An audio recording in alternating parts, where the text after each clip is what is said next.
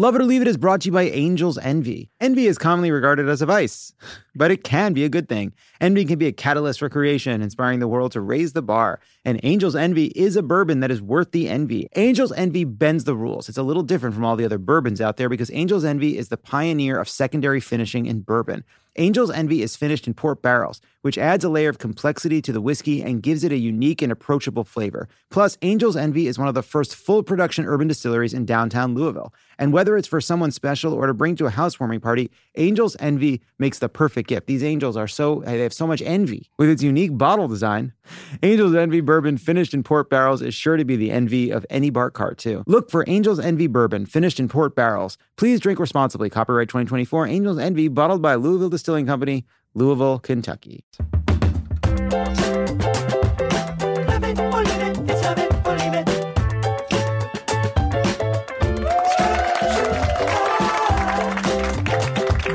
Welcome to Love It or Leave It Live or Else, coming at you from the shortest month of the year that feels like the longest. We have a great show for you tonight. Josie Totah and Ollie Charlatan are here, and they are so young it makes me want to walk into the sea. Larry Wilmore is here for our favorite segment, Nuanced Discussion.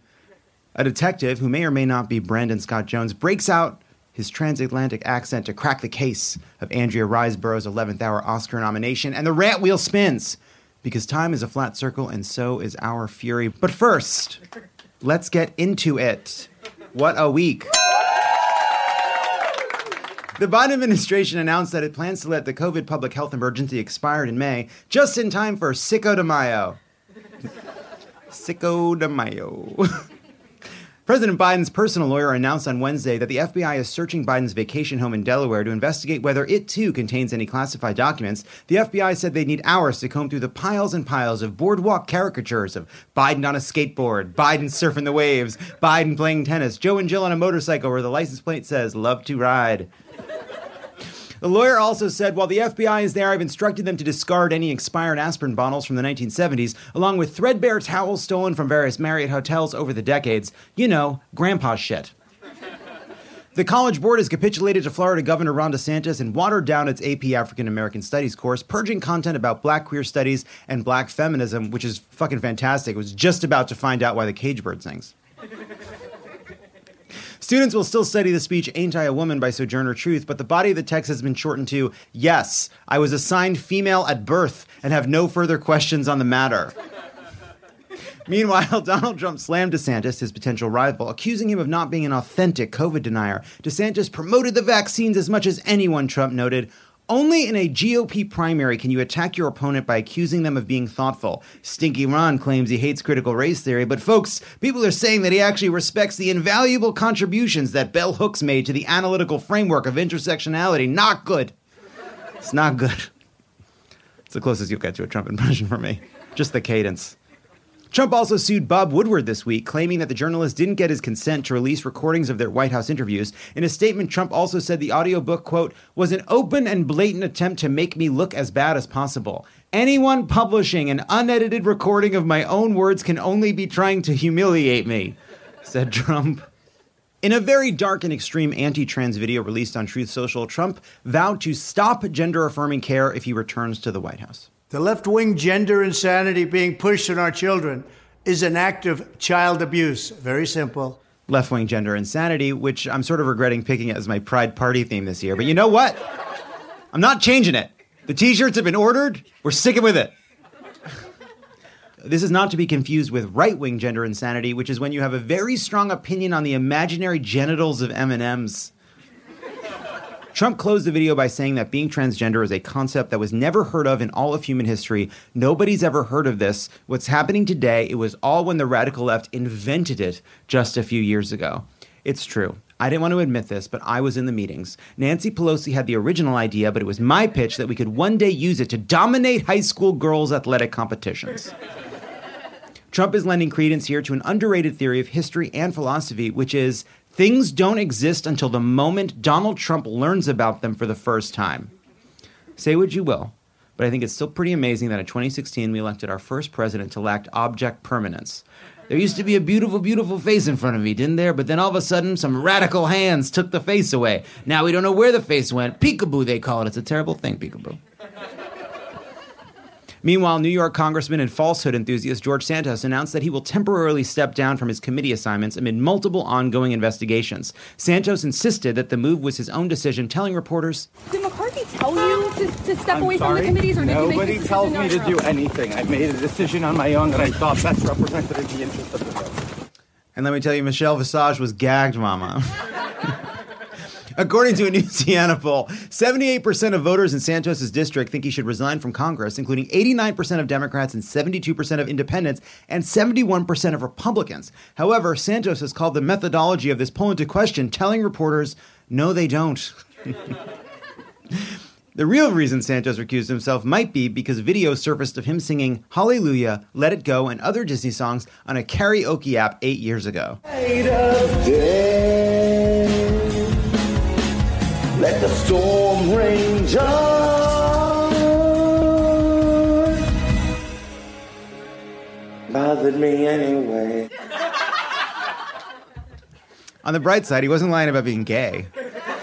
Uh, the confidence to post that on the internet. Look, we all do karaoke, all right? Most of us are bad. That's why it's karaoke. That's why you do it there. You don't do it there because you're good. Karaoke doesn't exist because we're all good singers. It exists because we're not all good singers, and that's fine. But he posted it. He posted it because I think he thinks he was great. And I think he thinks he's an amazing singer who could be a famous singer. And that's what makes George Santos so fucking cool. I don't, you know what? The worm is turning on George Santos. George Santos is fucking good. I am pro George Santos, and if he were my friend, I would tell him not to resign. He should hang on as long as possible. He has no other source of income. He's not going to have another source of income. Hang on for dear life. He's made it. Look at him. He's fucking fine. He's fine. Yeah, he did tell McCarthy he's not going to be on the committees, so he has to work less. He doesn't care. He just got less work. It's the only job. Oh, he's being punished. He can't work as hard. George Santos doesn't care about that. George Santos' life is not about trying to work harder. It's about working smarter. anyway, George Santos, he sings, he does drag, he lies about 9 11. He's a classic triple threat. Anyway, I find it all very relatable because you could catch me in a ton of Googleable lies that I would just straight up not admit to. But if you find a video of me singing Defying Gravity in Koreatown, I will end my life. An anonymous research collective revealed the true identity of a married couple behind Dissident Homeschool, a Telegram channel that supplies neo Nazi lesson plans to over 2,000 subscribers. Each school day begins with a thorough search of the attic. the lessons focus on the three R's reading, writing, and Reichstag burning. U.S. Surgeon General Vivek Murthy said he thinks 13 is too young for kids to use social media platforms, but the Surgeon General continued that's mainly because Matt Gaetz is still allowed on there. Look, to me, if you're old enough for a bat mitzvah, you're old enough to watch 800 TikToks about buccal fat removal. And you know what? I think a little AI porn, slime videos next to clips of Family Guy, and every violent thing happening on Earth is necessary for a growing brain. The Dallas Zoo reported that two emperor tamarin monkeys had been taken from their enclosure on Monday morning and were later recovered in an abandoned home through an anonymous tip. We happen to have a transcript of the 911 call. I'll read it to you now. I can't do it. I can't, do it. I'm going to read the transcript just because it's a transcript. And, you know, I think there was some dissensus amongst the team how a person would read a transcript like this, but I'm going to read it like a transcript, okay? Not in some dramatic performance of what a transcript might sound like, but I'm just going to read the words. Ooh, ooh, ah, ah. I know where the monkeys are. Thank you. And where are the animals located? Ooh, ooh, ah, ah. I'm having trouble remembering, but a couple of bananas might jog my memory. Sir, you're a monkey. Dispatching emergency response to your location. Damn it, loco. Ooh, ooh, ah, ah. They've got us. A guest on the Joe Rogan experience started a bone rush in New York City recently when he made the dubious claim that tens of thousands of priceless woolly mammoth tusks laid waiting at the bottom of the East River. This led to what scientists are calling the largest and most undateable group of scuba divers in human history. Historians do agree that this rush has led to fascinating discoveries, specifically of five new types of staph infection, subtype penis hole. A dangerous radioactive capsule the size of a coin was missing for nearly a week in Australia, lost somewhere on the 1,000 kilometer journey from Western Australia to Perth when it fell off the back of a truck. The good news is the capsule has been recovered after an exhaustive search. The bad news is that it was found in the pouch of a 23 ton wombat that laid waste to the city of Mindura, whose people fought bravely and will be forever remembered in the hearts of all Australians who cried out as one, Nar. A new study suggests the psychological trait that best predicts whether someone will buy into conspiracy theories isn't mental illness, but instead good old fashioned overconfidence. In response, Facebook has promised to fight misinformation by increasing funding for its powerful self confidence destroying technology, Instagram. New York City has set a new record for the longest amount of time with no snowfall in a winter season. The children of New York have creatively made the best of their snowless winter, lying down in parks to make beautiful rat angels. Decluttering expert Marie Kondo said she kind of has given up on keeping her home tidy after the birth of her third child. Marie, the slob community welcomes you with open arms and a cheese plate that's been out since Tuesday. And finally, Bob Born, a candy executive known as the father of Peeps, has died at age 98. In a tragic microwave accident, he doubled in size and then exploded. Coming up next, there's a mystery afoot this award season, and we've got just the man to solve it. And we're back. It used to be Oscar season was a time to gather together with your gayest friends, place friendly wagers on best adapted screenplay, and ask yourself, Seth MacFarlane, who said no? Unfortunately, unfortunately, as cultural institutions crumble around us, even this timeless tradition has been marred by controversy in the last few years. This year's maybe sort of scandal, the legitimacy of actress Andrea Riseborough's Best Actress nomination, which has been called into question. Here to discuss the controversy, it's the Academy's own private detective, Guy Martini Shot. Mr. Martini Shot, thank you so much for being here. Thank you for meeting me here, I, John. I invited you here. It is my show. Or is that what the poobahs of the studio world want you to think? Well, uh, Guy, I'd love for your perspective on this whole Oscars debacle. In a nutshell, Andrea Riseborough was nominated for Best Actress for a little seen movie called To Leslie that people are claiming is unfair. Yeah. You bet you better button your chin, pal, or next thing you know, you find yourself caught in the rain. I'm sorry, what? Let it go, John. This is a hay burner. I don't understand your slang. People are upset that the director and his wife used their connections to rally celebrities to help their friend get this nomination at the expense of other performers like Viola Davis for The Woman King or Danielle Deadwyler for Till, who might have otherwise gotten the nod. You think this is about some A-list highbinders and their cream puff pals? The rot goes all the way to the core, John. High binders. Okay, listen. Yeah, How- highbinders. Some high binders. Yeah. Some A-list high binders. But how is this different than when studios spend boatloads of money to promote their prestige films? I said the corruption goes all the way to the core, John. I didn't say, oh, there's some other second pristine core that these muckety mucks use. You're going to have to use your noodle if you want to crack it in this town. This filthy, beautiful town. Lousy, lousy with glitter and grime. Glitter and grime. The heart of an angel, the soul of a devil. That's what LA is. That's what LA is. LA is the heart of an angel, but the soul of a devil. Soul of a devil. So, you think you'll see your name in bright lights, boyo? But the only the only lights you see belong to the meat wagon after some plug ugly puts on the chill. God, who are you? Hey, me? I'm nobody. Just some house dick. I'm sorry, what? I'm not familiar with that term. It means detective, John. Let's see. House dick House dick. means detective. Well, just the dick part. The dick means detective. Yes. The point is my. What is that point? Well, the point is my cream puff friend. Okay. These aren't your run of the mill bindle punks. Look at what these people have done. They've got Gwyneth Paltrow to praise Andrea Riseborough's performance on Instagram. Kate Winslet hosted a private screening. Probably at some blind tiger. Okay, and d- that's another bit of Yeah, slang no. that I didn't put in the script. No, it's good. I know exactly what you were saying. So, but so, okay, so all right, it doesn't sound so bad. Gwyneth Paltrow posted on socials. Kate Winslet did a screening. Does that this violates the rules of the Academy, so they might overturn her nomination? Well, not necessarily, since she didn't actually do any of that stuff herself. Then again, if I find any evidence that Andrea did say, email the Academy members, even just to remind them that she could be nominated. Even just to remind them if she could Just be a nominated. reminder. Just to remind Uh, just them. a reminder. It's curtains. Curtains? It'll be curtains. She'll fall faster than Brodie in Brooklyn. Faster than Brodie in Brooklyn, a famous person who jumped off the Brooklyn Bridge in 1886. You all remember. An expression Some of us that was used in the era of noir films. of course. Very common reference. That would be devastating. Yes, well, like they say in Hollywood, heartbreak feels good in a place like this. Wait a second.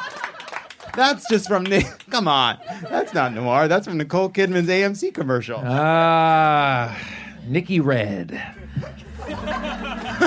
now that's a dish if I ever saw one. Real twist. Gams all the way up to Mulholland. Ga- Gams, are, are you implying that you had some kind of torrid love affair with Nicole Kidman?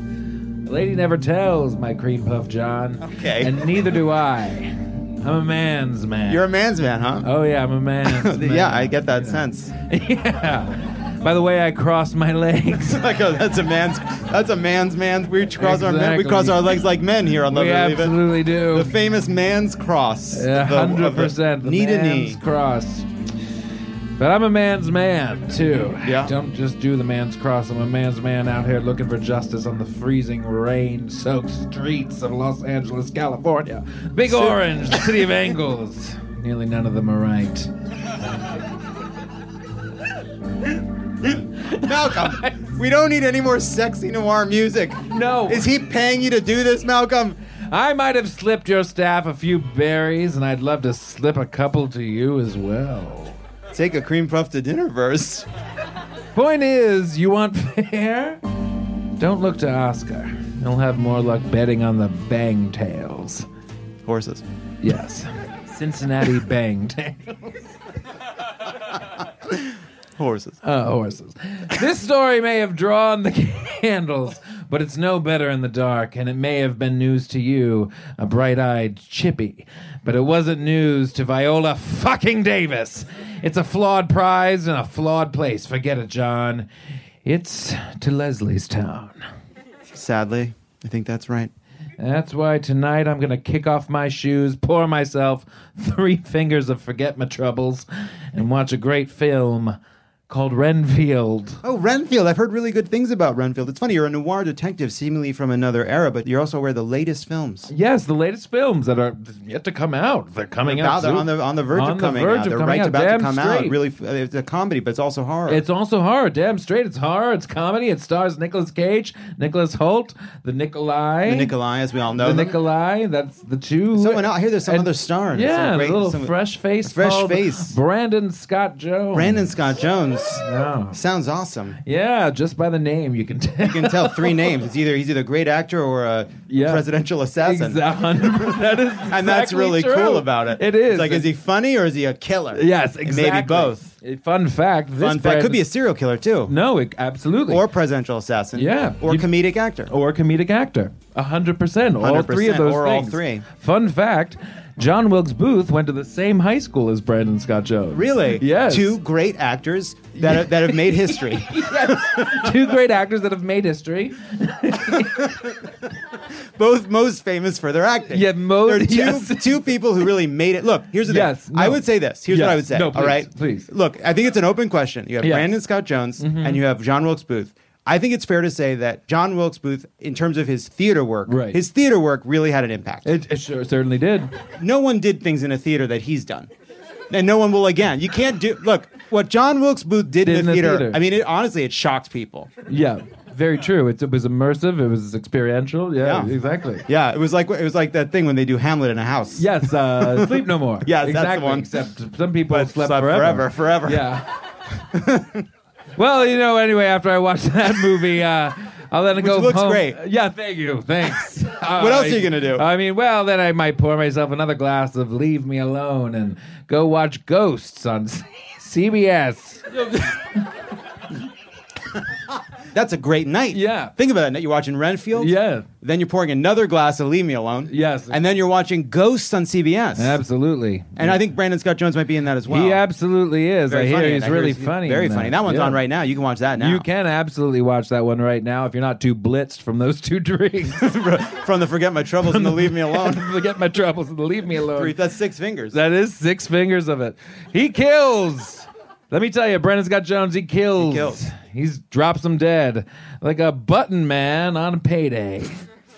Yeah, Button Man being famously a noir term for A a hired gun. Yes, for a hired gun. A heavy is what they would call it in the 70s. A real plug ugly. from there. but I've got open cases and a closed heart. And it's time to take a powder. So you're going to take a powder. Yeah, I'm going to take a powder. And, uh, Leave this in. This is good. yes, glass onion. How he can't walk out on the mic because Yeah. his mic has a wire. Exactly. I've. The only reason I thought I'd had to stay. Hey, Guy Martini shot everybody, the Hey, famous thank you so detective. And thank you so much to Brandon. Season two of The Incredible Ghost is airing right now on Thursdays. And everybody check out Renfield. It looks awesome. It's coming Oh. in April. Brandon, thank you so Thank much you for being so here. much. Thank you so Thank much. you. When we come back, Larry Wilmore is here. Hey, don't go anywhere. There's more of Love It or Leave It coming up.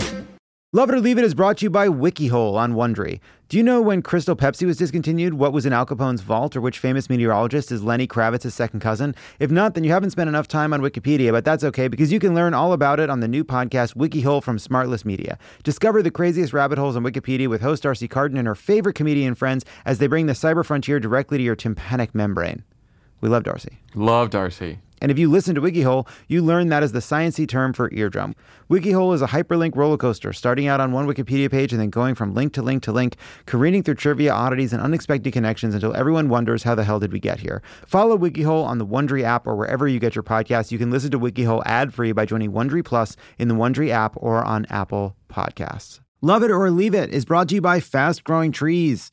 Did you know Fast Growing Trees is the biggest online nursery in the U.S. with more than 10,000 different kinds of plants and over 2 million happy customers in the U.S.? You can grow lemon, avocado, olive, or fig trees inside your home. On top of the wide variety of houseplants available, Fast Growing Trees makes it easy to order online, and your plants are shipped directly to your door in one to two days. And along with their 30 day Alive and Thrive guarantee, they offer free plant consultation forever. Mike Pence should have gotten one of those after election day. the experts at Fast Growing Trees curate thousands of plants for all climates, locations, and needs. Available 24 7, you can talk to a plant expert about your soil type, landscape designs, and how best to take care of your plants. The point is, I may not have a green thumb, but that's why Fast Growing Trees is perfect for me because it makes it so easy. Right now, they have some of the best deals online, like up to half off on select plants. And listeners to our show get an additional 15% off their first purchase when using the code LOVEIT at checkout. That's an additional 15% off at fastgrowingtrees.com using the code LOVEIT at checkout. Fastgrowingtrees.com, code LOVEIT. Offer is valid for a limited time. Terms and conditions apply. This show is sponsored by BetterHelp. What's the first thing you do if you had an extra hour in your day? Would you go for a run? Would you take a nap? Would you read a book? Would you show up for a friend? I mean, or maybe I'd hang out with a friend. I don't know if I would show up for a friend. Well, okay. Good to know. Good to know. A lot of us spend our lives wishing we had more time. Yeah, we do, but at the same time, then you check your screen time on your phone and it's always like Ooh. six hours a day. Mm. I feel there's a lot of people running around playing busy, you know? Yeah, If you're on your phone for six hours, you could be less busy. you could be less busy. Just put busy. your phone down. I'm, I'm a guilty as anybody. That's what therapy's for, to help figure out these problems. Put down your phone for an hour during therapy. yeah, you can't be on your phone during therapy. They hate it. but they can't stop you. It's your hour. Anyway, the point is everybody needs therapy. I need it. John needs it. Anyone else? Anybody else? no, that's it. Just That's the two it. of us Just need the it. two of us. And if you're thinking of starting therapy, give BetterHelp a try. It's entirely online, designed to be convenient, flexible, and suited to your schedule. Just fill out a brief questionnaire to get matched with a licensed therapist and switch therapists anytime for no additional charge. Learn to make time for what makes you happy with BetterHelp. Visit betterhelp.com slash love it today to get 10% off your first month. That's betterhelp, H-E-L-P dot com slash love it. And we're back. Joining me now, a man whose podcast I was on less than a week ago, the one and only Larry Wilmore. Hi, Larry. Thank you for being here. Thanks for having me, John. So, uh, how, have you, Deja vu all over again. how have you been doing since I did your podcast four days ago? How am I doing? Uh, okay. I guess I'm all right. If we're talking about the. Uh, It can be a light question. It can be a real question. That's really I leave, I leave I'm it to doing you. Fine, John. It could just be it could just I'm be doing banter that fine. gets us into Yes, a conversation. banter that gets the us in. conversation could have already begun. I like the banter that gets us in. Uh, I'm doing okay. I'm doing fine. Hanging in there is what I always like to say. Yeah. So it is the first day of Black History Month. Uh, two big developments. What? Shout out Black History Month. uh, Beyonce's ticket sale was announced, and the College Board capitulated to Ron DeSantis and uh, have agreed to, in a technical term, defagify the AP Black History course, Right. yes. uh, to use a technical term. Yes. Uh, why do you think the College Board is more afraid of Ron DeSantis than the vast majority of people who either don't care or just Mm-hmm. want politicians not involved in deciding curricula for students? Well, I, he has the power to make it go away completely, I guess, right? Right. So I'm sure that's why they're bowing to him. It's just so ridiculous. The erasing of the of the black is the thing that makes me laugh, you know, in all different ways. But you know, it's like an AP class. It's like extra credit, which you have to kind of seek that out anyway. So I doubt that the people who are seeking that out are going to have roadblocks to finding out the information that they want. But it's just so cynical. It's the most cynical type of politicking, which you know we talk about that kind of stuff a lot. Is uh, going after those areas because they want to punish the woke, you know, own the libs, that type of thing. I think most of it comes from the fact that he wants to be president. He's going to run for president, and they want to be in that lane, you know, that Trump lane where they're owning the libs. And how better to own the libs than to not teach them everything about the role of racism in society because it's woke. Because it's woke. Because it's woke. Well, it's interesting, right? Because it's like a woke fractal, right? Because deep down, Woke they- fractal, It's a I like woke that, fractal. Because on some hmm. level, AP African American history Yeah. is too woke to exist. Right. But they know they can't say that, so they're like, let's attack the gay parts of Black history, the Yes. woke within the woke. Right. Right. And then it's like, you know what I mean? It's a layer of woke. You zoom in, and there's another woke layer. That's beneath actually pretty. I have to give them credit. That's pretty diabolical. Right. actually, it's like yeah. they they found something woke inside a woke thing Yes. to attack. Very good, Ron DeSantis. Maybe he should be president. It's a- it's- Oh no! Can we deal with China and Russia in It's the same working. way? it's working. But it is crazy. I will Yes. say this. I don't want people to feel like that their histories and their stories won't be told. You know, if they're not in an AP class, trust me, I didn't have the internet, you know, I'm so old, right? Or something. um, no AP classes. I knew who James Baldwin was. I knew a lot of these stories. There will be different ways that people will hear stories, you know, and to hear these things. So let's not put all our eggs in the AP basket. I will For say. sure. Well, I also will say too, there's no group of people you're less likely to stop on their mm. journey to figuring out that Ron DeSantis is full of shit than the kind of student who is going to sign up for AP African American Right. history. Like you lost them. They're Yeah. too smart for you. You know, they're going to crack this one, whether you try to stop them or not. it is an interesting point. Who's the target? You know, Well, that's what I mean. It's like, I've been thinking about this lately, which is that like whatever else is going on, the two political parties are always standing on the doorstep as you're going off as a kid to go to your first party. Right. And one party says have fun and the other says bring a sweater. okay. And sometimes the party that says bring a sweater is right, and sometimes the party that says bring a sweater is wrong. Mm-hmm. But you always like the parent that says have fun, and sometimes you're a little annoyed by the parent that says bring a sweater. And Right. I think that there's an effort by Republicans to make Democrats the bring a sweater party. But when it comes to stuff like this, it's like Mm-hmm. Wait, I thought the other party was the black people are going to steal your sweater party. Sorry.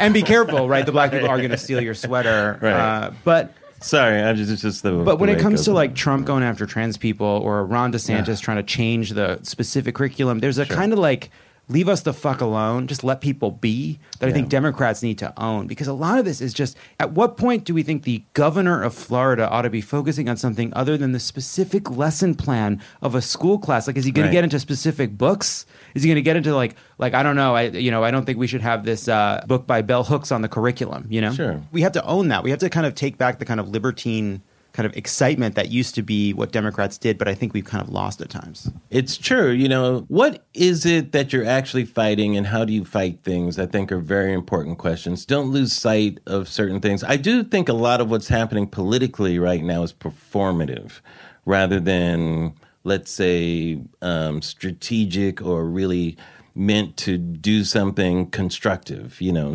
so much of it is performative. And I think a lot of the performative nature of it is related to Trump. I think a lot of politicians had to act as if they're in the Trump camp in order to you know, it was their way of genuflecting to uh, Trump to try to get his approval. And I think a lot of the virtue signaling, you know, virtue signaling is always put on the left, but it happens on the right all the time. Let's not fool ourselves. But most of the virtue signaling on the right is towards Trump and towards his gaze. Like there's this Trump gaze, which I think is lessening now, but people still try to get because it's the part of his base that is such a rabid base of voters and there are certain issues to them that are so important that they thought Trump was the savior for those issues. And the left culture is one of those issues. They feel the left is taking their culture and has run all over it, with all this queer stuff and, you know, trans bathrooms and all these things, and that they need guardians for that culture. So part of what Ron DeSantis does, he understands that. And that's what I mean by performative. When he's talking about the Don't Say Gay bill and this African American studies and stuff, that's all saying I'm protecting that culture that these motherfuckers are trying to steal from you, you know. And I think sometimes the way the left fights it, they don't. I don't know if we always fight it in the right ways because the left always goes by being smart, you know. Yeah.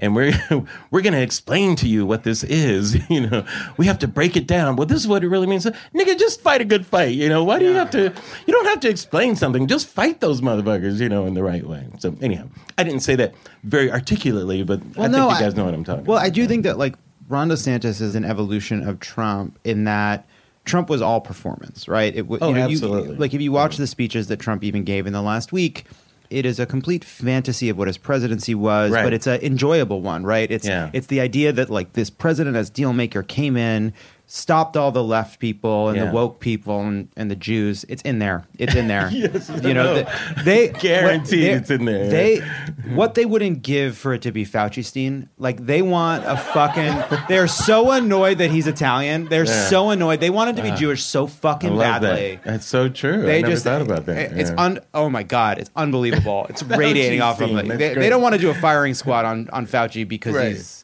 not Jewish. Uh, but no, the point I was making. Like, why is- does he have horns? I don't understand this. Yeah. there's a yeah, there's a there's an evolution that Ron DeSantis has has Mm-hmm. done, which is he is as good at Trump at taking the national microphone by using the actual powers of a governorship. Correct. So it is a Yes. performance, but he's using his power. He- Absolutely. he's trying to ban the AP classes. He's doing Don't Say Gay. He's going after Disney. He's Right. he's using his power and money as governor to kidnap people seeking asylum and shipping them to Martha's Vineyard. He's Yeah. he's using his power to take the news cycle, but with actual policies underneath it, with actual ramifications, Mm-hmm. uh, which I think it's an evolution of Trump's sort of feral genius. yeah. But I do think liberals don't totally understand how to fight back because you're right. We do make this case to kind of Mm-hmm. explain that why what he's doing is wrong. And there was this, well, actually, Ron DeSantis wasted taxpayer money Right. sending migrants to Martha's Vineyard. And that's very true. He absolutely, of course, did. And it may even have been criminal. Right. But there's no like, okay, you can fight him on the facts, but what's the story we're telling that's Mm-hmm. not defensive but offensive? That makes him look bad, that makes him look weak, that puts him on the heels. And I don't think we have that. No, it's true. You know, in the critical race theory, the way that liberals fight it is they explain to you what critical race theory is, you know, and your brain is like, no, stop explaining it. You know, I can't, I can only take so much. It's like, or how about this? Stop fucking with black people and our history. Just say it like that, you know. You don't have to explain it in those ways, or you know, just make the conversation more of a practical conversation to achieve something, you know, or what are the aims of it, as opposed to what it actually is, and those types of things. Yeah, know. I do think this effort to explain it actually also I think sometimes speaks to a lot of things small L liberals, people just that believe in liberal society, which mm-hmm. does include a lot of Republicans, have just taken for granted. Like we take for granted that everyone understands why democracy is a better system uh-huh. than a strongman system. We take for granted that people understand the purpose and value of education, including a, a fulsome history education that looks at the good and the bad. Oh, pundit saying hi to Larry. Mm-hmm. Hey, pundit. It's my fucking show. All right, we've talked about this. We've talked about this. Uh, I do think that sometimes we don't ever say like, why is it important that we, when we teach history, we teach the full explanation of what happened, Right. not just the good. That history shouldn't just go from the founding to Martin Luther King to like Arthur Ashe. You know that there should be something in the in between. God, I wish Arthur Ashe was in the, the Yeah. teaching of it. I think a lot of it. Here's the thing. I'm a writer. I love words. A lot of it is language that can turn people off. Like you say certain code words, you know, and people just turn off, you know. Like when people say, Larry, do you believe in critical race theory? I go, no, there are too many critical race facts that are out there that I don't require a theory, you know. Slavery, Jim Crow, you know, the history of all those things, redlining. There's so many critical race facts. Why do we need a theory for Christ's sakes, you know? Yeah. There's so many facts that are out there, but also it's what you're going to do with it and that sort of thing. And I think if our conversations become more constructive, I just think it would be better rather than arguing over language and that kind of thing. Anyhow. So, a piece in New York Magazine looking at how DeSantis has exploited race and racism in his politics said, I am not calling DeSantis a racist. What I'm arguing instead is that DeSantis' political ambitions have entailed disempowering black citizens in his state and in a calculated fashions. Is that a distinction you find interesting? See, with people like DeSantis and people of his ilk, I don't think it's a racial thing, as people say it. I think that's the means by which he's owning the libs. It really is left culture. If that curriculum was all about black conservatism, I don't think he would have said a thing. You know, if that was the whole curriculum, it was just black conservatism. Let's just, we just want to have an AP course on the history of black conservatives. You don't own the libs by getting rid of that. You're making me think about it. People have to understand there are certain things that I believe certainly are racial or at least have racial underpinnings or, or even racial origins, you know. Stand your ground, you know, it's very problematic in many ways. But I think most of the things that Ron DeSantis does, as easy as it is to just say racism, well, race may be part of it, but there's a bigger thing. Well- you know, I would say there's a side thing that's going on here of what the actual story is. Well, there's a It's- reason It's a I right think- and left story. Well, yes, I think that's right, but I think there's a reason he targets AP African American Studies, and it's Mm-hmm. because you're right. It a it allows him to focus on the real enemy, which is the left and the kind of intellectual Right. elite and the kind of the villains. right, But right. there is a through line here, which is it also signals to his base, right? That like Mm-hmm. I'm also taking on this culture that's telling you you're racist, that the country's racist, Sure, which is a way of saying the people that are telling you that this country still has racial problems. Don't let that into your heart. Don't you don't have to feel that. You don't have to. Right. believe that. That the problems that divide by race in this country Right. are not born of injustice, but actually of the deep-seated Right. animosity and prejudices you carry in Oh, your heart. we didn't do it. We weren't responsible. Right, Yeah. we weren't responsible. Yeah, now I think if we talk about grievance, I agree with that, you know, because grievance was the lane that Trump was in, especially with uh, you know, the one group in America that's not identity politics and that's the working class white voter. Why that's not identity is beyond you know, every other group is identity politics, but that one isn't. But um, I think that goes under the, the grievance issue for sure. Yeah. So it's in that context that we're, you know, in the midst of another debate about police brutality, police violence. There was this video that was released of the uh, murder of Tyre Nichols, and once again, there's I think the stirrings of a conversation in Washington about whether or not they can revive efforts to do some kind of bipartisan criminal justice reform, even though that feels really unlikely. I want to get to the way it impacts culture, but I just want to start with the actual divide around the policy itself. Don Lemon interviewed Tyre Nichols' mother, and incredible strength to be doing interviews like this, seeking accountability. Uh, Very brave person to be able to do that. Yeah. But what was striking to me in that conversation is midway through, she made a point of saying, "There are good officers. I know good officers." Mm-hmm. And and what I, my honest reaction to seeing that is, this is a person saying something that is to the right of what a lot of activists are saying. This person going through this Sure. unbelievable moment of grief, and it speaks to mm-hmm. just how I think deep this divide is on the question of reform, which is I think there's a more traditional view of what we need to do, and that is introduce a series of reforms, continue building on the reforms that have happened in the last few years, and then there is a progressive activism that says how could you possibly reform a system which allows violence like this, brutality and inhumanity like this to exist? There's no reforming a system mm. like that. How do you think about that divide? How do you think about it? Yeah, that is a tough one. I mean, I understand the saying that not all cops are like that. People have to understand part of the history of black people in this country is that, especially my father's generation, many of the only jobs that were available to them were civil service type jobs. So many blacks went into things like police or my father was a probation officer. He he went back to school and became a doctor later, but a lot of those areas were jobs that blacks could get, you know. So in many areas of the black community, there's a deep respect for having those types of jobs. And, you know, they understand what those jobs are. Many of us have family members that work in those jobs. Doesn't mean that we also don't understand the relationship that black people have had with the police in general and the upside down nature of, of the power dynamic in that relationship. That's why when a lot of these things happen, like George Floyd, white people are surprised that something so brutal could happen, where black people are surprised that it was actually caught on video this time. That's the major difference because because we've heard these stories and everything. You know, what's interesting about this Memphis thing is the fact you have uh, five black officers, police chief is black and everything. People don't know how to think about the racial element and all that stuff. But that's not such a bad thing because it allows us to focus on another aspect. And you use the word, which I think a lot of times we miss out on, and that is brutality. And a lot of people forget about that what we're watching is this show of brutality that is existing in our culture right now that we don't always see but is there you know and you have to ask yourself what is going on here why do they feel that they can exercise that level of brutality because the police we acknowledge that sometimes police have to use deadly force we may not like it but we understand that sometimes that happens either to protect themselves or to protect society, you know, to protect the people around in a certain area. Sometimes deadly force is needed, right? We may not always like that, but we understand why that may be needed. Deadly force was used on this kid, but what were they protecting? He was handcuffed. They weren't protecting themselves, they weren't protecting the society. So, what were they protecting? They're protecting their egos. Some of them were bruised on their bodies, but all of them were bruised on their egos. And the price for bruising the ego of a pack of officers is brutality. okay?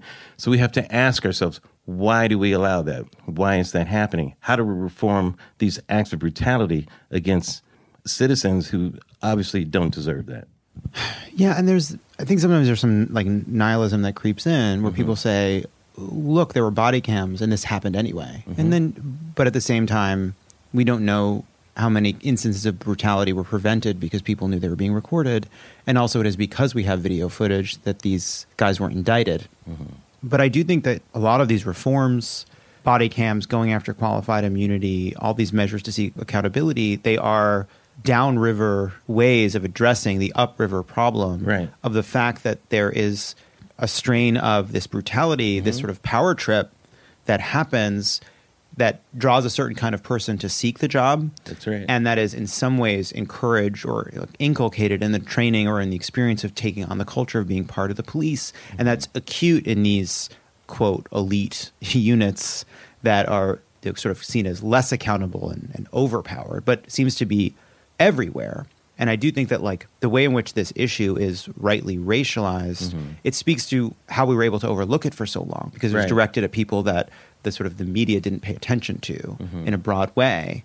But whatever reform looks like, how do we address that culture of inhumanity that seems to be so prevalent? Yeah, that's a tough one because you're right. You know, the people who it was being perpetrated on, there was a low interest in terms of society stopping that. You know, if instead of that kid, if it was a, a young blonde white girl, what would the reaction be? You know, mm. would that type of thing have happened? Why wouldn't it happen? If she resisted arrest, why not beat the shit out of her?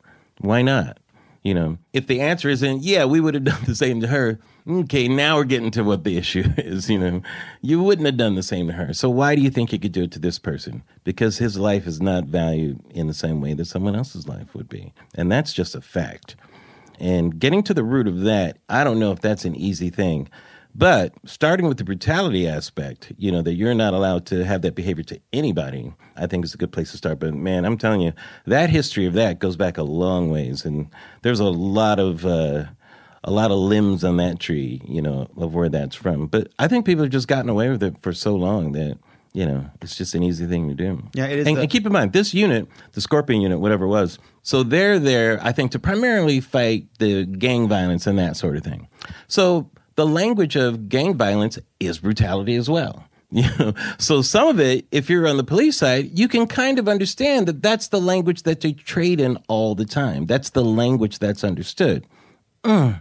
There's a price to be paid for that, though. Well, yeah, there's right. a big price to be paid for agreeing to speak in that language. You know, it's the way in which living in a society that sort of accepts a level of daily mayhem that's beyond what we Right. should accept allows for these kinds of problems to fester Right.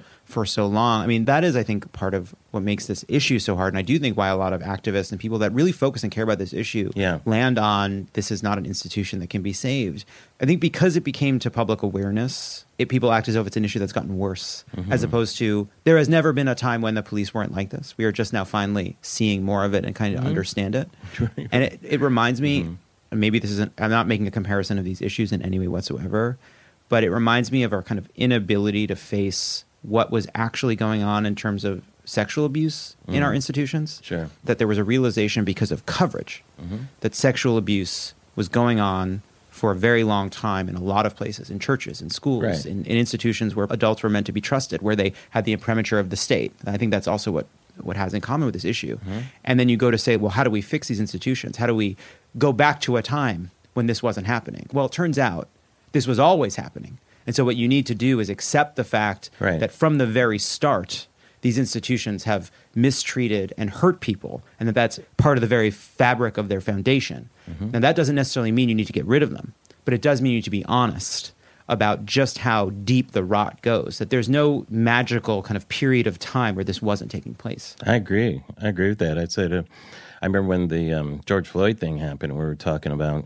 I was saying this to me is a virus that America's had for a while. I called it COVID 1619. That's what it was going. Thank you very much for a little joke on a very horrible, tragic thing. Thanks, everyone. Larry. Thank you. Thank you for- thank I'm you able to putting that in joke about anything, is what I'm demonstrating. That's why it's the best. But my larger point was you're absolutely right. You know, this sort of thing predates America, you know, predates all these things. But there's ways in which it manifests itself which gets fine tuned, you know. you know. Like, you know, the Holocaust was a fine tuning of hate against one particular group. Terrible thing, but it you know, We all agree on that. Hate has been around forever, right? Hatred of Jews had a long run, it's been around forever. That was like the worst form of it in recent memory that we can think of, something like that, you know. We can't act like it started with Mein Kampf, like the idea was born there. No, no, no, no. Anyone reading that book had confirmation bias when they were reading it, you know, that were involved in that. So there's a happy thought for you one, guys. one- one last question about this, which is, you know, we're talking about how this- Larry and John are talking about serious stuff. Love it or mm, Yeah, they're gonna. People may people may leave, people may leave it. Look, they may leave it. love it or cringe it. Yeah, they may leave it. They may leave it, and that's they okay. may leave it. They may leave it. That's why it's in the name. What are we gonna do? Sometimes they leave it. Sometimes, they love it. leave Sometimes they leave it. You never know. But they'll come back next week, we, yeah, yeah. probably. yeah. So we're talking about this, and you know that this is not just about sort of policies, but about this sort of culture. Mhm. Definitely about culture. We have Yeah. these this new phenomenon of these videos, a countdown to the release of these videos. Do Mm. you see the release of a video of this heinous act against Tyre Nichols? How do you think about it? Is it valuable because it shocks the conscience? Is it less valuable because it desensitizes people to violence? Is it both? Um, I don't mind that type of thing. I mean, I think of the parents, you know, that stuff has got to be really tough for them. Some people definitely need evidence. Like I said, I don't need video evidence to believe that that kind of thing happened.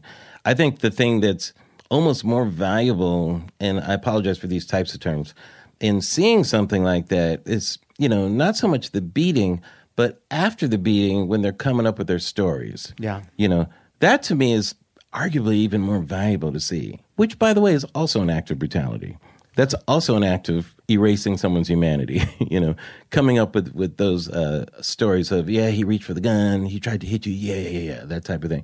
That is almost uglier to me to see that type of thing happening than the beating itself, which is also horrific. So I think there is a value in seeing that, that not only this act of violence happened, but look what happens afterwards, because there are many times where if we didn't see the video of something, there'd be no way of knowing what could have happened because the courts are certainly going to believe the police first. They're protected by their unions and that sort of thing, qualified immunity and stuff like that. It's very difficult without video to know exactly what happened or to get to the truth of something.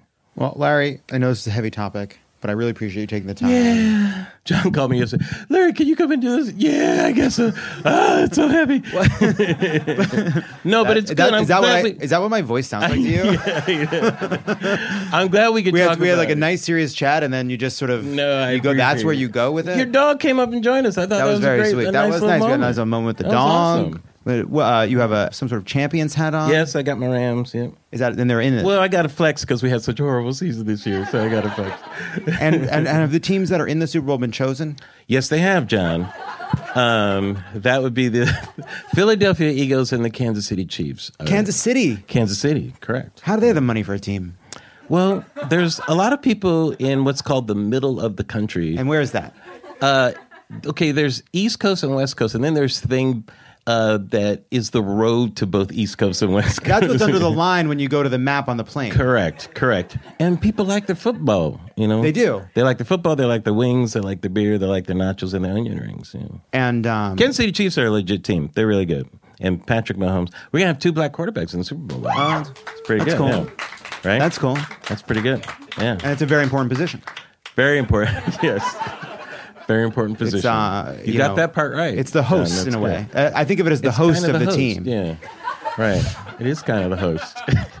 yeah. Uh, he says, Welcome to the game, everybody. Yeah. Uh, I'm going to be throwing some passes here in a few minutes. But first, I'm going to bring out my offensive line. Uh, And those are guests in a way. there'd be, yeah. Well, not quite. John, you should watch a football game. You really I've seen should. a football game. Your downs, your should. touches. I've seen them all. Yeah. I know how it works. I know how it works. If you get it far enough, it's first down. You start the whole thing over again. yeah, uh, there's end zones. It's there's very dances. cyclical. You're right. Yes. There's See, dances. Liberals over explaining again. There you go. Uh, I love it. I love it. I think football's great, It's and I great. hope everybody has a great time watching the Super Bowl whenever it is. Some some Sunday coming up. There you Is go. it this Sunday? Right. Next Sunday? But they're still do. Are they still doing a new Last of Us? I have something to watch. Yes. La- Larry Wilmore, thank you so much for taking the Thank you, time. John. It's I always pleasure. appreciate getting to talk Thank to you. you, guys. Everybody, listen to Larry Wilmore, Black on the Air, wherever you get your podcasts. He has incredible guests, including me. Uh, when we come back, Gen Z takes over. Ooh. Ooh. I like that. Thank you, Larry. And we're back.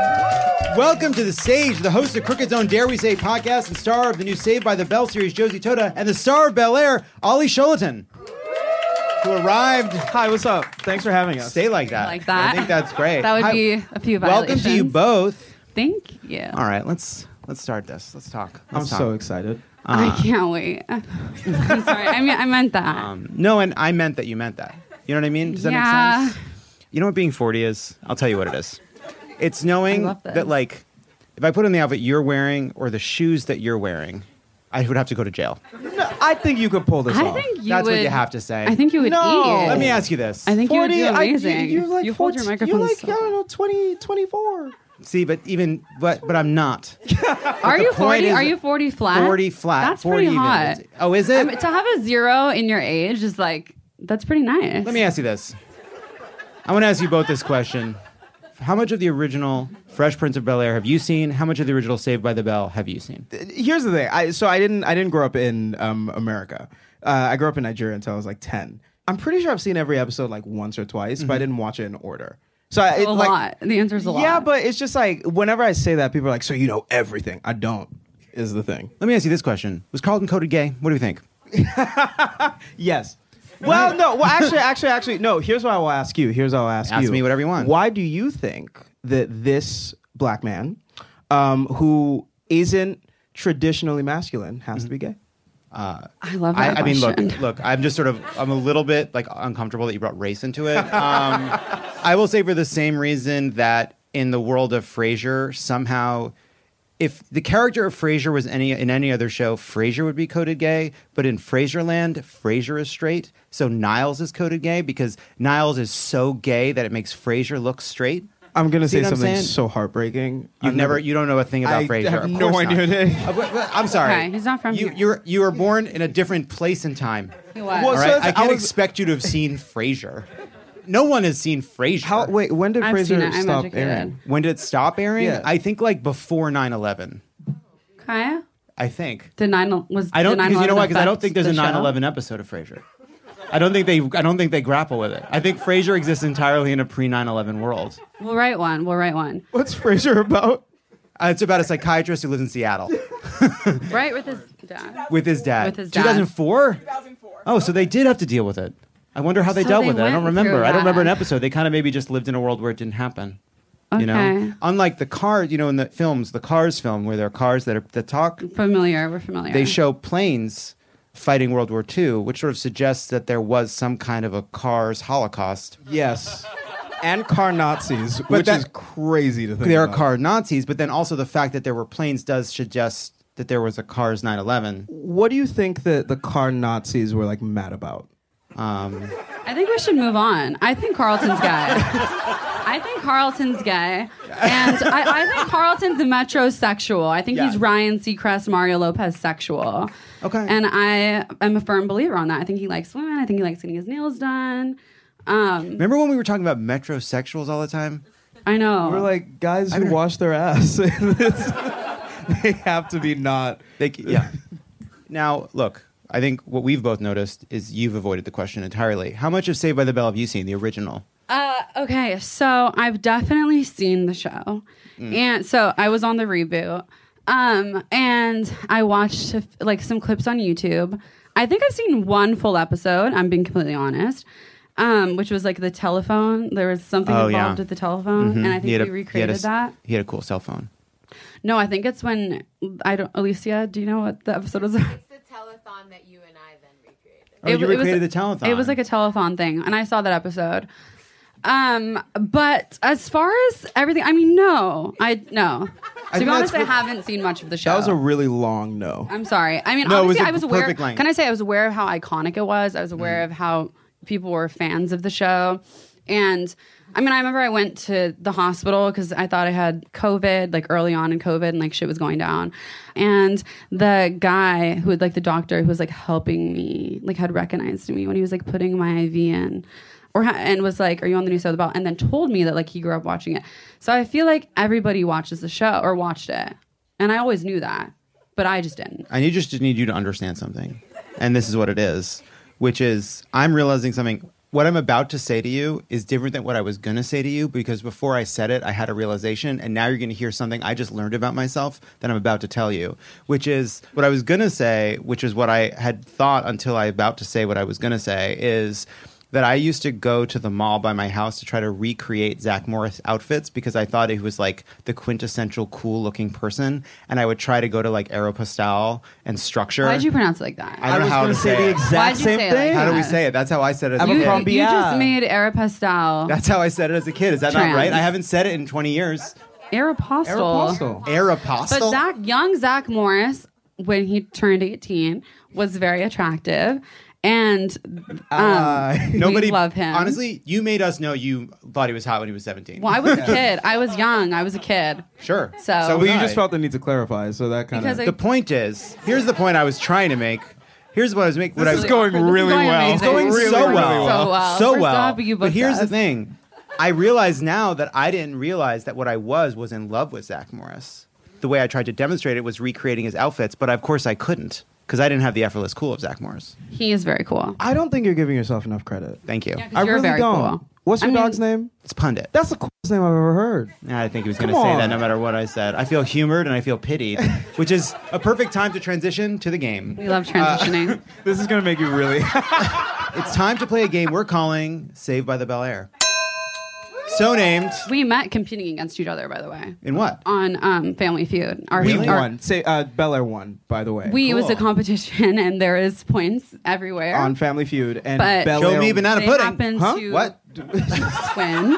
So Bel Air won. Uh-huh. Um, it was a really, really great game. You know. Um, What'd you win on? In, in the, hmm? what was the question? I, I, I don't remember what the actually no I do remember what the question was I remember like it was yesterday because I was the one that, that gave the final It's the biggest answer fan to fan. um you know it was it was the round at the end when when they asked a bunch of questions Fast money. and fast money You yes. won. You don't even Um, know the rules. I, of the you know, so I was blinded by victory. Um, so it was the fast money part, and my favorite answer was, "How many eggs does it take to make an omelet?" And I answered three. The fact that you remember that is so I, sad. what are you talking about? Nothing exciting happens in my life. That was it. and that's how we met. We famously had zero points on the board. No points. t- not even How one. many eggs did you think were in an omelet? They I- didn't ask them. They didn't didn't ask you because it was that. the final They were round where they run really through them twice. Yeah. Yes. Is it Steve Harvey that's still hosting it? Yeah. Good yeah, old Steve. He, Did anyone make eye contact with him? Because it's Oh, I apparently touched frowned. him. You did.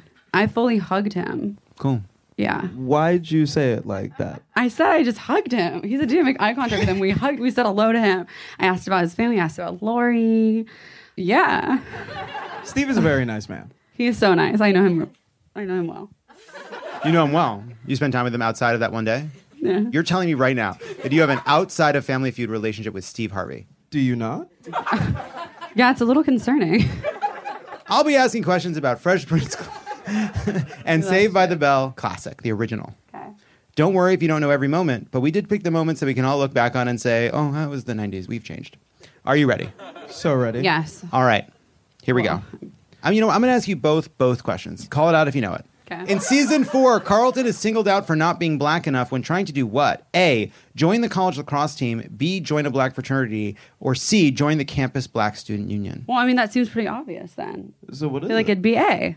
No, it's uh it's Wait, for not being black enough? I see where your it was head for is joining at. the college It fraternity. was joining the fraternity. But but that's Nice. okay. I don't know Dang, why you I'm see that? inserting Bel Air's myself into about to this. win again. So that's Bel I Air don't even one. know why I tried. That's Bel Air one. All right. In episode four of season one of the original Saved by the Bell, Kelly and the girls get back at Zach for bugging their sleepover by having Kelly pretend to be what? Is it A, blind, B, insane, or C, screech? This is so embarrassing. No one's ever done this to me before. Um, That's cool. You Wait, said really? episode cool. four, of season one. Yeah, episode four, season one. I mean, I feel like Screech is the funniest one. I feel like being blind is offensive, which would make sense for our show. Um, Pretending to be blind wasn't offensive in this era. Yeah, I mean, I mean, it, I Anything think it went back. was Anything offensive. went- It just no one listened. That's, um, yeah, that's right. And I want to know that's my position as well. So now you've just been canceled. it was offensive. Um, We just so didn't- we I'm just gonna didn't say call it pretending to that. be Screech because that's the funniest one. Jesus, it's so loud. it was B. She pretended to be insane. Which is like, what does that even mean? Great question. Next question. Okay. When Will gets a job at a pirate themed restaurant, a fellow waiter makes a very 90s gay joke based on either A, whether he wears his earring on the right or left ear, B, whether he wears his plastic sword in front or in the back, or C, whether he wears his parrot on the right or left shoulder. So here's my thought process. Communicate. Let's hear it. The historically offensive stereotype is the earring. Mm-hmm. But one thing I know about the Fresh Prince of Bel Air writers is they take normal jokes and they take it further. So I'm gonna go with parrot. Correct. So wait, oh, but I didn't even get a chance to answer. Well, I could have it said parrot. You were going to say parrot? I was literally, I was about to say it After I said it? and he literally, he had his middle finger up behind his Wow. back, telling me to shut up, and I was just about to say it. Wow. So I would have said it, but I we're- didn't say it. You just gaslit every listener of this podcast. Every listener, That was watcher, wow. that was cool. Just saying. I want He Josie, silenced Josie gets the point. Thank you. After learning about subliminal messaging, Zach inserts a secret message into Kelly's George Michael tape Okay, I remember this. to get her to either A, ace the big final, B, go with him to the Valentine's Day dance, or C, dump Slater. I remember him doing that. I remember why he did that because we did that again on our show. I feel like it'd have to be B or C, Mm-hmm. like the, the last two options. Um, either dump Slater or go with him to Valentine's dance. I mean, the Valentine's Day dance makes sense. So I'm going to say Valentine's Day dance. That's Please tell me I'm correct. correct. Oh my God, good. And it, you know, and I think you keyed into a, on I a love key the show. aspect. I was of- gonna say that, um, And he but was gonna- I was she gonna say that as held well. her middle finger up behind Yeah. her and told Quite- me to shut up. Josie, you're being quite You're threatening. silencing a woman. What? And then that happened. It's the first day of Black History Month. oh my goodness. I'll do anything for you. This is Where do we go? Ron from DeSantis is going to play that at like some sort of press conference. like, like this is the future they want. All right. Please Venmo me. Thank you very I'll much. Venmo you. Which male comedian on the rise guest starred as both Maurice and Maurice's sister, the latter of whom had to go on a date with Will, which was definitely done in the most respectful way possible and not played for cheap laughs at all? Was it A. D.L. Hughley, B. Chris Rock, C. Eddie Griffin, or D. Dave Chappelle? I feel like it's Chris Rock. I feel I don't think Chris Rock was ever on Fresh Prince of Bel Air. Let's go with A. I'm here for it. Let's go with A. You think D.L. Hughley? Yeah, let's go with A. Josie, what do you think? I said Chris Rock. See? Wow, a I- steal! It's my Oh, favorite a steal! show. A I steal. love Chris Rock. See, I was That's thinking, so I was like casting in my complicated. head. I was like, he'd be good at that. I like looked up a clip and I was like, you know what?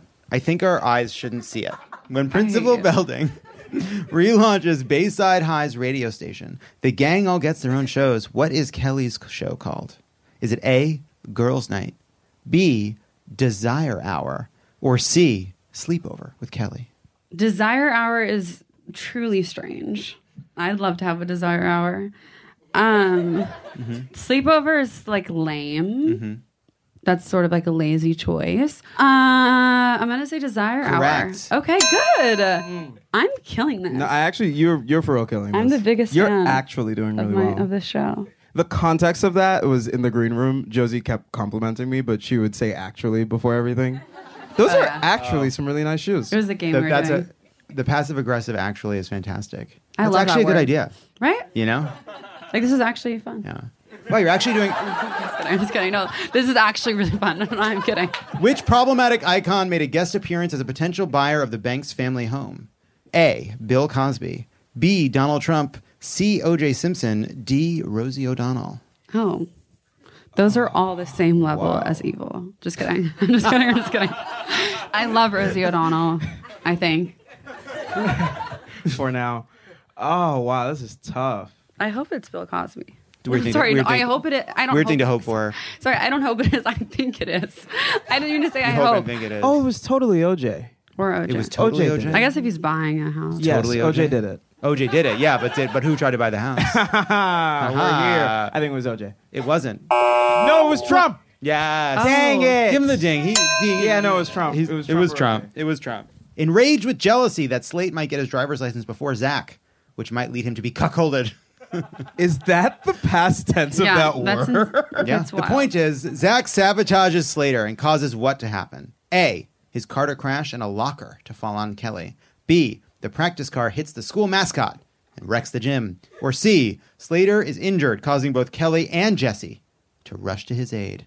See? That's what it should be, but it isn't. It's actually A. The car crashed into a, and it caused a locker to fall on Kelly. I like the idea that in this episode of Saved by the Bell, the practice car hits the school's mascot, and then Slater and Zach bury the mascot and take it to and you know keep it a secret for the That's rest of their lives. Love that. Just like one hyper serious episode. Your mind is so dark. I like how this did start as both of us answering the questions, and then we didn't play the game correctly, and now the rules have been changed. I don't know what's happening. Here's the thing. Here's the thing.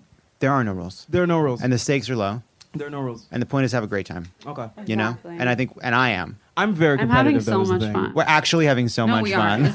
Which of these are real pickup lines from The Fresh Prince of Bel Air? Is it A, you know what they say, behind every successful man is a woman, but if you wanted to change positions, I'm with that too. B, hey girl, you look so good, I'd marry your brother just to get into your family. Jesus Christ. Well, that one's got that one's got that That's one's got undertones. That one's inspirational. got in- undertones. C, hurry up and write your number down before I don't want it anymore. Or D, all of the above. All the above. Yeah, it's all the above. Absolutely they were all all the used. above. They were all used. Wow, all by will? I assume. I don't. They don't sound like Carlton to me. Uh, you are you right? Come with me to the symphony. I'm coded gay. We can share sweaters. If Carlton comes out as gay, can I play like your gay fairy godmother? Can you pitch that? I'm gonna talk to our showrunners about that, and Or, we'll make that or like happen. your aunt or something? My That's like your aunt. gay aunt that's I'm- undiscovered. Carlton's black. And Okay, all right, good let's point. think outside the box. You're right. You're right. You're right. You're right. Screech and Zach secretly take photos of who that they then sell a calendar of the photos to attract customers to their new cool store. Is it A, Slater and Lisa kissing during practice for the musical? B, the girls' swim team? Or C, Lisa, Jesse, and Kelly working out together? The It's show's the- so problematic. Yeah, I was it's a girls swim team. This is me guessing. I, I it's think the it's 90s. I think it's a swim team too. Okay, nice. Yeah. What was the '90s? they were just really edgy. Look, the 90s, yeah, that, that, they're still figuring stuff out. Okay, You know? I'm not familiar with the 1900s. Wasn't there? Yo, that's crazy. You were born in the 1900s. Yes, I was born in the 1900s. Thank you so much to Olly and Josie. The second season of Bel Air premieres on February 23rd on Peacock, and you can hear Josie every week on Crooked's own Dare We Say, which is an awesome show that everybody should check out. When we come back, woo, the rant wheel. That was great. That was really funny. Don't go anywhere. This is Love It or Leave It, and there's more on the way. Hot off the press from Maybelline, New York, it's new Lifter Plump, an intense plumping lip gloss formulated with chili pepper to deliver a heated sensation for an instant plumping effect that lasts. From eight sizzling shades like Blush Blaze, Red Flag, Hot Honey, Cocoa Zing, and more. An extra large wand applicator transforms lips in one swipe. Learn more at Maybelline.com. For a limited time, get 10% off your Lifter Plump purchase on Amazon with code 10PLUMP. When it comes to listing your home for sale, everyone and their mom has advice. Oh, honey, who's gonna want to buy this place? On a cul de sac? It's literally a dead end. But for professional advice, a REMAX agent actually knows best. Let's start with a neighborhood analysis. I've been seeing lots of buyers looking to move here. REMAX is the most trusted name in real estate. Visit REMAX.com or download the REMAX app to find the right agent. The right agent can lead the way. Based on 2022 BrandSpark American Trust Study. Each office independently owned and operated.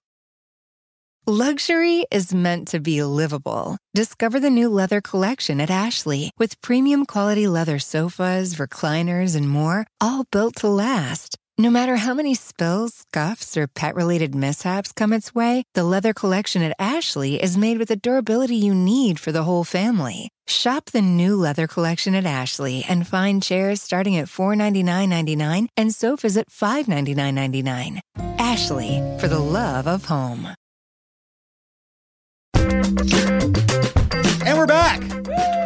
Before we get to the rant wheel, first of all, we're officially in the phase of the George Santos news cycle where it's time to make merch. Yeah, merch always comes right after the ex boyfriend talks to the media phase. So the Crooked Store now has mugs and tees for the three venerable institutions that George Santos did not claim to found, but it's only a matter of time until he does. Please go to crooked.com and you can buy the George Santos Center for Middle East Peace and Bird Rescue merch, among many other great ones. It's awesome. It's really funny. I'm going to wear one. It's awesome. And buy our merch for Dare We Say. Our hat Now- just came out. Also, some great Dare We Say merch, but that's not what this promo is for. Well, I'm, I'm just jumping in here. Uh, Please do. Thank you. They're really funny. Check out all three designs at crooked.com slash store. Please welcome back to the stage Brandon Scott Jones. Woo! Join us on the couch there. Come on in. Come cuddle with us. Welcome. Yes, Don't- please. you I can't say love that to to. someone. You're so- In a my workplace God, it's setting. So happy to have Gen Z all on the couch together. Yeah, goo goo gaga, it's time for the rant wheel. Here's how it works wheels are made for spinning, like boots are made for walking. So that's just what they'll do. On the wheel, we have my parents giving me whatever garbage they have lying around because they think I need it, people being surprised and saying, oh my God, when I drop things by accident, thumbnails on YouTube videos, The Last of Us Episode 3, baby wipes versus toilet paper, the phrase at the end of the day, DCEU release slate, people loving really old things. Let's spin it.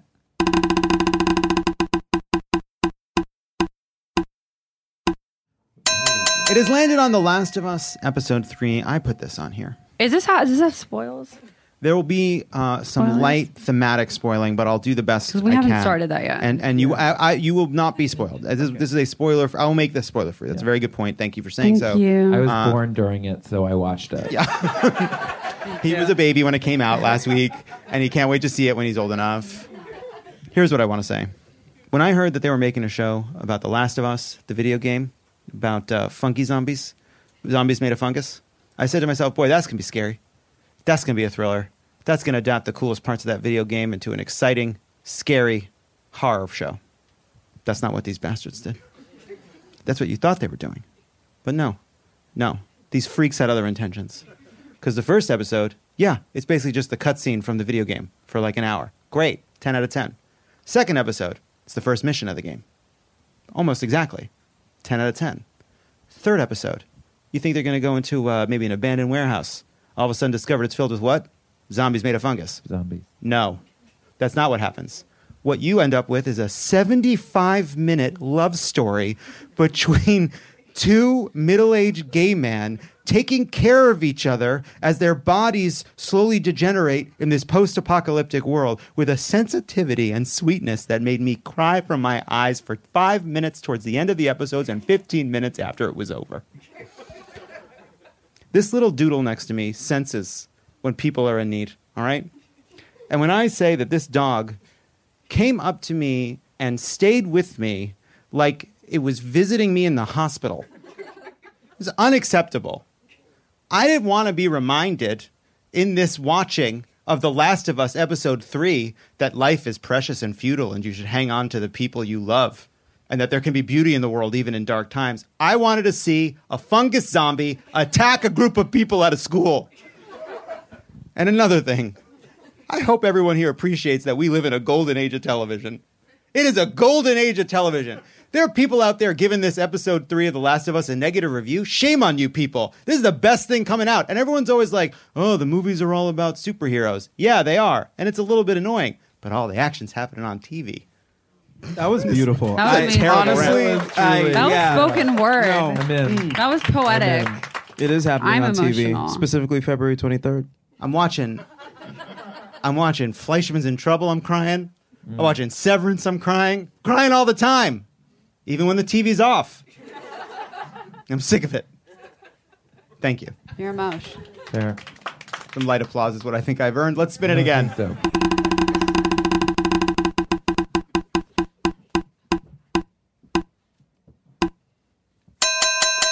People loving really old things. Okay, here's the thing. I put this on here and I need to clarify what that means. You fucking better. because the way the way this comes across is wild Well, we'll and out find of out. pocket. What I mean specifically, right, is that there's this recent obsession, and kind of how we were talking about the '90s. Uh, there's this recent obsession with sort of going back and looking at older, less efficient, less good things, and convincing ourselves that they are good. For example, I'm so afraid that what you're going to refer to is something from like 2013. well, For example, Polaroids. I'm so sorry. Wait, wait, wait. Pause. Pause. Pause. Pause. Pause. Hold on. Hold on. Gas hold on. from the crowd. Hold on. I think the Polaroids are so cool, but the fact that a Polaroid camera is like two hundred dollars, and then the film for each one is like twenty dollars, I think is utterly ridiculous. Here's the thing about my phone: I can take the most HD picture on this thing, and I can hold ten thousand pictures on it for free. Well, for about uh, you know, however much. how much do you think? I don't How much do you think a phone costs? That's not. That's neither here nor there. think they're- it's okay. supplemented. He gets his phone sent to him. It's it's supplemented through my uh, carrier, but that's neither here nor there. My point is vinyl. I love vinyl. I think vinyl is great. I think that we can argue back and forth over the experience of vinyl, but people will look me dead in the eye, and I produce music, so I know this. People will look me dead in the eye, and they'll be like, "Olly, vinyl sounds better." It doesn't. Mathematically, mathematically, you cannot look me in the eye and tell me that vinyl sounds better than lossless digital audio. Now, you can tell me you prefer the sound of vinyl. You can tell me that you prefer like the experience of taking the vinyl thing out and putting it on the thing and da da and hearing the soft crackle and the warm. That I totally understand 100%. But you cannot look me in the eye and lie to my face that vinyl sounds better. Wow. Can I just, Olly? First of all, first of all, um, I just want to say I believe you.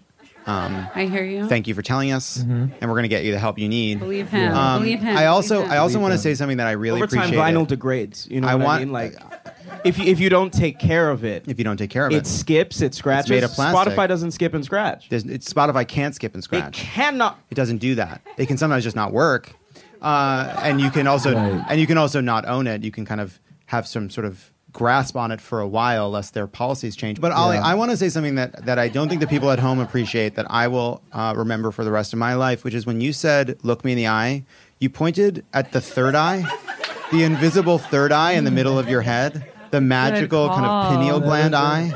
The spiritual eye, and I've never in my whole life ever seen anyone do that. I've never seen someone without commenting on it, without any text, very Jim Carrey say you can Jimmy look me in the eye, but point at the fucking center of their forehead like you're Mr. Manhattan. It, It was, was- fucking oh, cool, Yeah.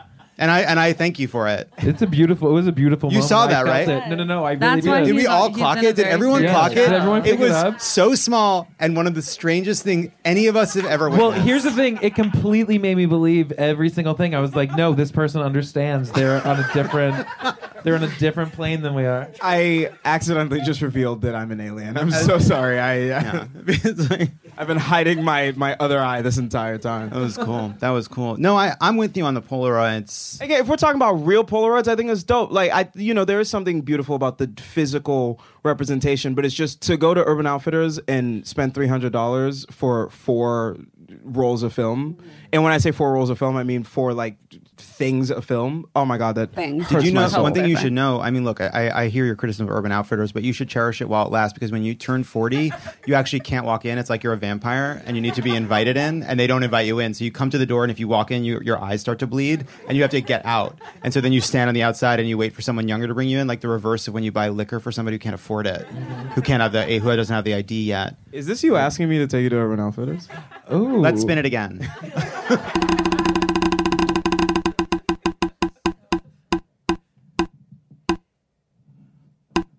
It has landed on baby wipes versus toilet paper. Okay, so uh, I am a firm believer that your asshole is your second mouth.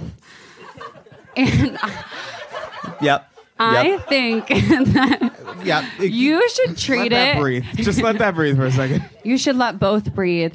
And I believe you should treat it as such hygienically, um, metaphysically, emotionally. And I, I think it's criminal. I think it's intellectually dishonest of a human person to use toilet paper to wipe their ass. I mean, it can scratch, it can tear, it can cause burns. It can give you those like little red bumps that prohibit you from living freely. And uh, yeah, I'm just, I believe in the wipe. I mean, if you're not using a wipe, you're dirty as fuck. I don't trust you. You're gross, unless obviously you can't afford it and you're in a position where wipes aren't accessible to you. Then, you know, hit me up, DM me, I'll donate um, because like you need it. Um, but like, but yeah, I just like, I'm, a, I'm, I'm just like a strong believer in that. And I refuse to defecate without wipes. Um, I support you completely. It is the official position of love it or leave it that the crotch is the face of the lower half of the body. I agree. Um, it's the window to your soul. and exa- exactly one of the windows. The, window. It's, It's famously the. the window. In italics. Um, I, I agree completely with everything that you're saying, and it is. I do feel like it's wild that like we have like the toilet paper spot. Every toilet has the toilet paper spot with the toilet paper roll, but like. Wipes are a kind of bonus that you may or may not get, and it's like and there's not there a- should there's be not a a wet roll. for it. There should be a That wet is roll. so Wait a second. true. Wait a You- second. we should take this to Shark Tank. Like there should be like a little shelf. Hey sharks! Wait, hey sharks! Your You're wife. disgusting. Your butts are disgusting. so is mine, but not you know anymore. what? I think we start off with a sketch where we all shit on the floor. Yeah. And we What? see. right? You see where I'm going with this, right? Yeah, yeah. What? And then we we we, and then what? we leave room for we, We- leave room for confusion. Yeah. And then we bring in the wall. We bring in the wall. And then you grab the wipe off the wall, mm-hmm. and then you wipe yourself. Mm-hmm. And then you say, "You got money?" I actually think this uncovers something that um, I think we should check on the spending of toilet paper companies because I mm-hmm. have a conspiracy theory that toilet paper companies are lobbying house building companies to make sure that every toilet has a toilet paper spot. Don't you think that's kind of crazy? No, I think I think they just I think do that's that. Otherwise, insane. where's it going to go? I think that- I'm sorry. You're I'm sorry. talking like I think the- they're getting money under the table. talking about- You think that you there's think a, co- a collusion? There. Yes, I think that there's a conspiracy. So to, you think, but for uh, Big Charmin coming down there Big and toilet. throwing money to Big contractors, Precisely. there wouldn't be I- toilet paper? I don't know. There's a conspiracy would for there dry be? assholes. I don't know what to. I don't know. I but- do think that the bidet is taking on a little bit more slowly than the Europeans would have expected. Right. Because See, they have I'm- solved I'm this. not for And a they bidet. still eat, like, the war It's like a going on. water park in your ass. Which Um, is like here's the thing. Here's the thing. I don't Here's know why thing. I'm getting into Listen, this. Can I also just clarify that I spent four hours last night trying to figure out what I wanted to talk about, and it still it never changed. What did you do for the first three hours this and was the 55 shittiest minutes? option. And Wait, this- no, this, this- is good. And I think you landed on a really good one. This is the best I could do. It's really good. In it's four sparking, hours of my it's time. sparking conversation. It's sparking thought and you. interest and and and. I don't and know. I'm just passionate about it. And we all here's the thing. Here's the thing. One thing about it is everybody does it. Yeah. Some people who have pooped probably in the last 48 hours. Harry, Meghan, Yeah. Charles, and they'll make a documentary about it. Um, I'm excited to see it. and that's cool. Yeah. But uh, listen, I've been giving my friends when like my friends move into a new place as the housewarming gift I have tended to give is the thing that you put on top of the toilet that turns it into a kind of like Japanese style toilet with the water that comes out from underneath. I didn't know that. And, was um, a I didn't know, and- I didn't know about that. Yeah. someone's rich. Okay, yeah. it's not that it's not that expensive. No, the, it the, toi- the washlet, the washlet. It, expensive. it sounds Sounds like really expensive. it sounds expensive, but can you put a price on a clean fucking asshole? That's the what answer I'm is saying. no. That's You simply that's do the not. slogan for because our Shark Tank because because I think it's great. Can you make merch that says, "Can you put a price on a clean fucking asshole"? Can you put a price on a clean asshole? Fuck Do you think we should keep going? Can you not? All your advocates want us to move on. They want, move on. Okay, okay. My apologies. Uh, Let's- moving on. Moving on. Next. Let's spin it again.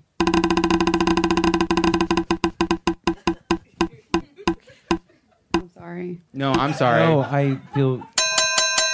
Um, I'll just say one more thing about uh, Yeah, pooping, which is which No, this is, once I had a toilet in my home that fires water from below I do not poop other places. Mm. I'm never one poop away from being home. I'm always getting home to I, poop. I don't know. I, I, I know exactly Like, what you're saying. you Yeah. know? You won't find me Does in a Barnes and? Noble. It has landed on Oh, God. people being surprised and saying, "Oh my god." When I drop things by accident. okay. Yeah, I'll talk about this. Um, I'm really sick of when I drop something, somebody that I know going, oh my God, or I'm gonna drop something. I'm a famous Butterfingers, okay? I can't hold on to anything. It's actually a thing that I'm thinking about going to a medical doctor about. Um, but it is something where if I'm at a restaurant and a fork falls on the ground, it's going to make a noise. The restaurant's going to do that for you. You don't need to also chime in with the, oh my God, you're the person that saw it happen. You don't need to like truly like see it fall on the ground and join the chorus. I'm somebody that is not only just going to drop something, but I'll knock something off tables. Mm-hmm. I might accidentally hit you in the face while talking. It's Don't- Black History Month, so be Oh, careful. I'm so sorry. Again, another mistake. And I just feel like if I make that mistake, we don't need to call it out. We don't need to draw more attention to it. We let's just let somebody who has dropped something, shattered something, crashed something, hurt someone, burned something, thrown something, Lit the Notre Dame Cathedral on fire. Yes, lit the Notre Dame Just Cathedral on be. fire. Let Just it let live. it be. It wasn't intentional. You know what I mean? Yes. And I think when we start gasping, when we start saying, "Oh my God," um, especially if you know the person, like I think they in that moment they need an ally. You know. When you've dropped a glass You're of asking someone to be like, no, no, no, it's okay. It's like you don't need that, babe. Exactly, it exactly, hundred percent. Everybody else here, yes, Exactly. exactly. We've you all get seen it. it. We all know it. We We, all all get it. know I'm it. right it's there just, with you. I'm just, I just had a moment the other day where I was like, I'm done with this. That. I'll cut With- you with- out. with- yeah, with you the friend, Yeah, what with the with what holding fell? things. W- well, the problem is, is my body's done with holding things. I don't know what's happening. Um, this is sad, but I also I'm, I shouldn't I shouldn't be laughing, but I am because it's the best medicine. Um, I was at like a restaurant with my friend, and we were having we were at a very tight table, and the whole plate and fork from the first course goes on the ground as it does. Okay, um, Why'd you say it as if it jumped? yeah, j- off the- because it, just goes. it just goes. It goes on the it ground. It really does. It goes on Were the you ground. like reaching over? Were, I w- you know what? was it mid what was the context? The context was I was probably telling a story, and um, suddenly the plate decided to jump onto the ground. Are you a very evocative? Like, do yes, you, you move your hands? I move right? my hands. Okay. I feel like I again, yeah, I gesticulate. I'm a gesticulator. Just Uh, and my friend, as we were eating, went, "Oh my god!" And this is my best friend, one of my best friends, Ex best friend. ex best friend. Now after that, You get it. I looked her deep in the eyes and I was like, not today. I mean, that's cool. And I wanted to leave, but goddamn, the chicken parm was real good. and that's why you should go to Olive know. Garden. I, my God, that's it. I was eating at an Olive Garden. You get it? She- It's, it's all the worse to be treated that way because you're supposed to be treated like family. I know. The the Oh. if you drop something in a restaurant and then everybody gasps, it's like it's like when someone shushes louder than the noise they're trying to shush, and Yes. the shush itself is more Yes. disruptive. I hate. Did you do I theater hate in a high school? loud, ear-breaking shush. Did, I do theater in high school? 'Cause What that's gave me the- away. I was gonna say that's the epitome of people who shush louder than the noise. Wh- The, that felt homophobic. Um, uh, that that's what that felt like. First day of And Black listen, it may be February, but. June is just around the corner, and that's something Get to always Get keep in mind. It's, here's the thing: it's always June somewhere. Yeah. Oh, you're, think you're about. trying to you're trying to get through February that quick, huh? Interesting. oh no. When we come back, we'll end on a high note.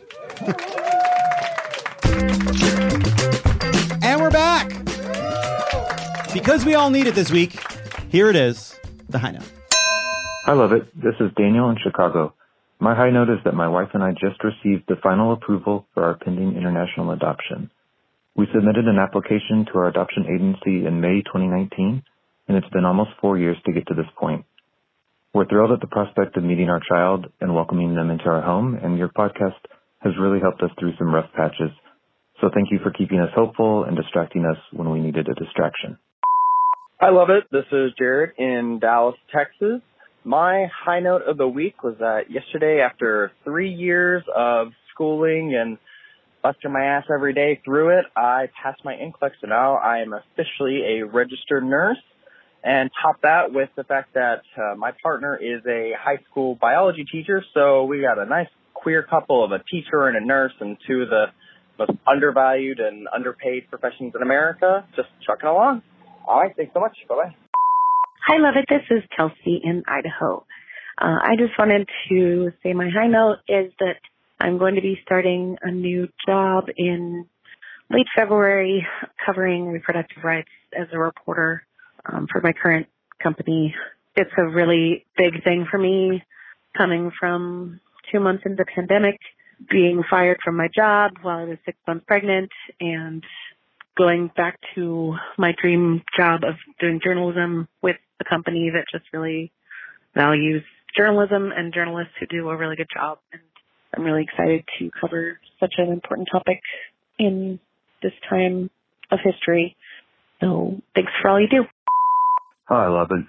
This is Kelly from Ohio. A few years ago, I had really bad toenail fungus on my little toe on my left foot. No over the counter ointment would touch it. So I had to have the nail removed. And I asked the podiatrist whether the fungus would come back. And the podiatrist said, probably would, yeah, which was depressing. Well, the nail did grow back and two years on, still no fungus. Fungus free. That's my high note. Thanks for all you do. Bye. Thanks to everybody who sent in a high note tonight. If you want to leave us a message about something that gave you hope, call us at 323 538 2377. That is our show. Thank you so much to Larry Wilmore, Brandon Scott Jones, Olly Sholotan, and Josie Tota. There are 640 days until the 2024 elections. Have a great night and have a great weekend. And thanks everybody from Cricket that came out for our Sirius XM live show. Really appreciate it. Love It or Leave It is a Crooked Media production. It is written and produced by me, Jon Lovett, and Lee Eisenberg. Kendra James is our executive producer. Brian Semmel is our producer, and Malcolm Whitfield is our associate producer. Hallie Kiefer is our head writer. Sarah Lazarus, Jocelyn Kaufman, Pallavi Gunalan, Peter Miller, Rebecca Kaplan, Elaine Pierre, Chandler Dean are our writers. Bill Lance is our editor, and Kyle Seglin and Stephen Cologne are our audio engineers. Our theme song is written and performed by Sure Sure. Thanks to our designers, Jesse McLean and Caroline Haywood, for creating and running all of our visuals, which you can't see because this is a podcast, and to our digital producers, Narmel Konian, Zuri Irvin, and Milo Kim, Mia Kelman, and Matt DeGroot for filming and editing video each week so you can. You can find those glorious videos at youtube.com slash c slash crooked media.